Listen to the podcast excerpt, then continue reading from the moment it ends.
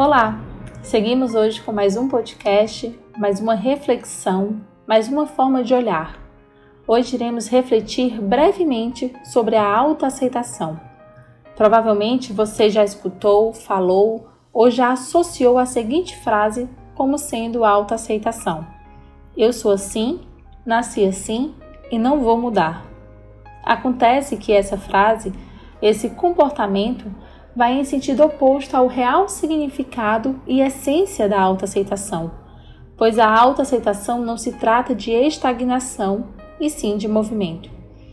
O se aceitar está atrelado diretamente à mudança, pois quando nos aceitamos, nos permitimos nos desnudar perante nossos olhos, ou seja, enxergar e reconhecer não só nossas virtudes, mas como também nossos defeitos, nos permitindo assim melhorar, crescer, evoluir, reparar erros e explorar aquilo que temos de bom, com mais lucidez, firmeza e confiança. Enquanto a resistência fala, eu sou assim, nasci assim e não vou mudar, a autoaceitação gentilmente responde: Você está assim, você foi se permitindo transformar nisso de acordo com as suas vivências e pode sempre escolher mudar e melhorar. A resistência nos impõe rigidez, cobrança. É como uma dieta que elimina, tira completamente do cardápio as possibilidades. Já a autoaceitação é flexível, maleável, é como uma reeducação alimentar onde não nos priva de nada, ela nos regala de possibilidades. Agora eu pergunto a você: que possibilidades você vem se privando? Que possibilidades você vem se negando ou se desviando?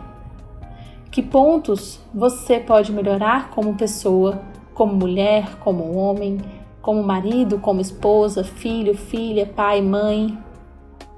Sabemos que é assustador pensar em encarar direcionar nosso olhar para os nossos defeitos, erros, machucados, cicatrizes, feridas abertas, mas é extremamente fundamental que com o nosso tempo o façamos, pois tudo isso faz parte de nós, faz parte desse todo que se chama eu. Precisamos olhar para ressignificar os nossos medos, os nossos anseios, comportamentos, pensamentos, a nossa fala e a nossa postura perante a vida, o nosso se posicionar. Ficamos hoje por aqui, mas fiquem ligados lá no Instagram que dia 27 de outubro vou colocar 7 dicas para você desenvolver e fortalecer a autoaceitação em sua vida. Tchau e um bom começo de semana!